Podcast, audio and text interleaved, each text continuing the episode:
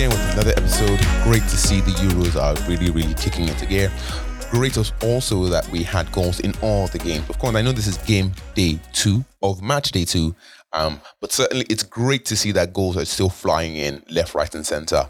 Um, quickly to run through them Ukraine 2, North Macedonia 1.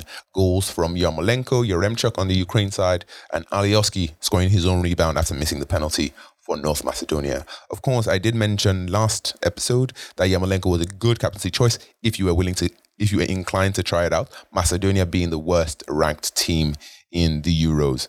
Um, Yarmolenko obviously then went on to have another assist, so enough for 10 points. Um, a wonderful choice if you went that way.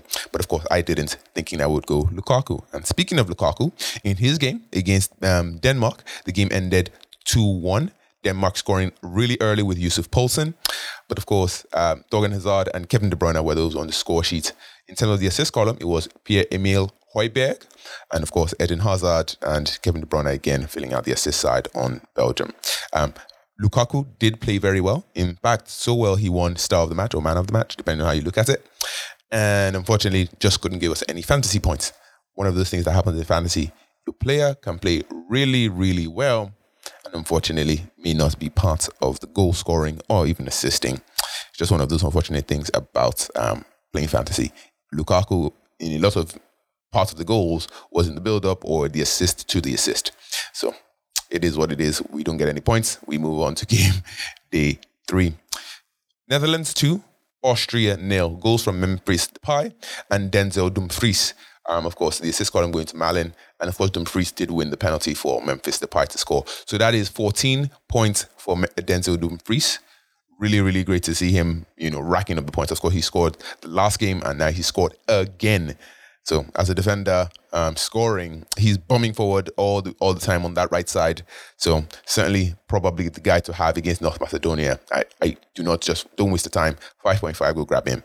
Um, he's just the guy. He's the guy don't don't don't overthink it. Grab Denzel Dumfries for game game day three. I suspect he could be rested because the Netherlands are now qualified, but it's a risk worth trying. You can always take him out if it doesn't work. Um, but again, the amount of points he's gathered in two games, twenty one, is just worth trying. So go ahead, grab Denzel Dumfries for match day three. Of course, today we've got three exciting games: Sweden against Slovakia. Um, be an interesting one. Of course, Isak is someone I'm looking at here. Um, curious to see if Seb Larsson will come up at all, depending on how um, you know set pieces go. Um, he's that free kick specialist and also um, dead ball taker. So be interested to see Seb Larsson in this one. And of course, on the Slovakia side, um, Ham- Hamsik is also here, Marek Hamsik. Um, curious to see how they play and set up against Sweden. Croatia also play the Czech Republic. Uh, hopefully, it's a way for the um, but the Croatian team to redeem themselves, considering how they played against England, just didn't seem there at all. I suspect, though, that they could show up. And if you do have Rebic, um, this is a good time. Um, so it'd be interesting to see how this all works out.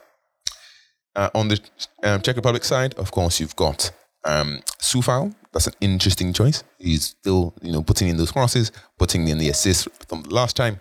And of course, you've got Patrick Schick, who scored two beautiful goals last time out. Certainly could be among the score sheets again. I would not be surprised. And of course, finally, for the end of today, you've got England playing Scotland. I suspect, based on how things are going, that Harry Kane will score in this one and Sterling will not. But I'm captaining Sterling anyways. Um, I fully expect Sterling to be in among the goals. I think his goal scoring record for England is really, really good. Um, so hopefully Raheem Sterling comes through for me and I don't have to make a last final captaincy choice to either Ronaldo or Kylian Mbappe tomorrow. But you never know. Fantasy does very, very interesting things.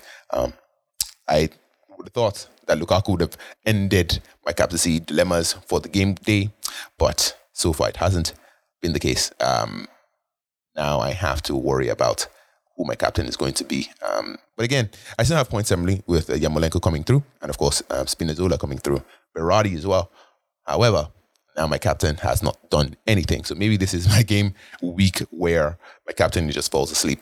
it's one of those. It happens every every year in fantasy. There's always that one week where you do your best and your captain just is a dud. Will it be this week? I do not know, but I'm excited to find out. Of course, I will see you all tomorrow at the end of the games, and hopefully, we look forward to France and Hungary on the Saturday. Have a great day.